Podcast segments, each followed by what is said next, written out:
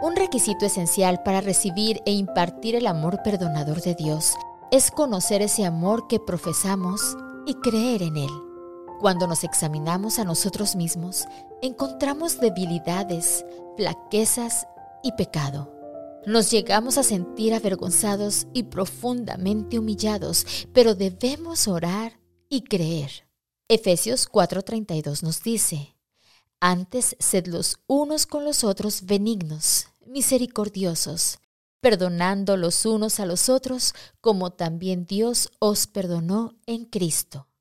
Hoy viernes 8 de abril, ora para que el Espíritu Santo desarrolle en ti la ternura de corazón y la vida divina de Cristo para que puedas revelar el amor del cielo.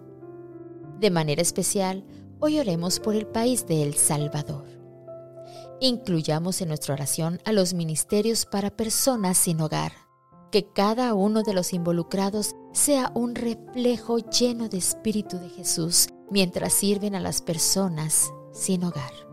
Oremos también por quienes participan de la red de testificadores en línea, Reto. Que Dios los use mientras comparten en redes sociales mensajes de amor y esperanza en Jesús.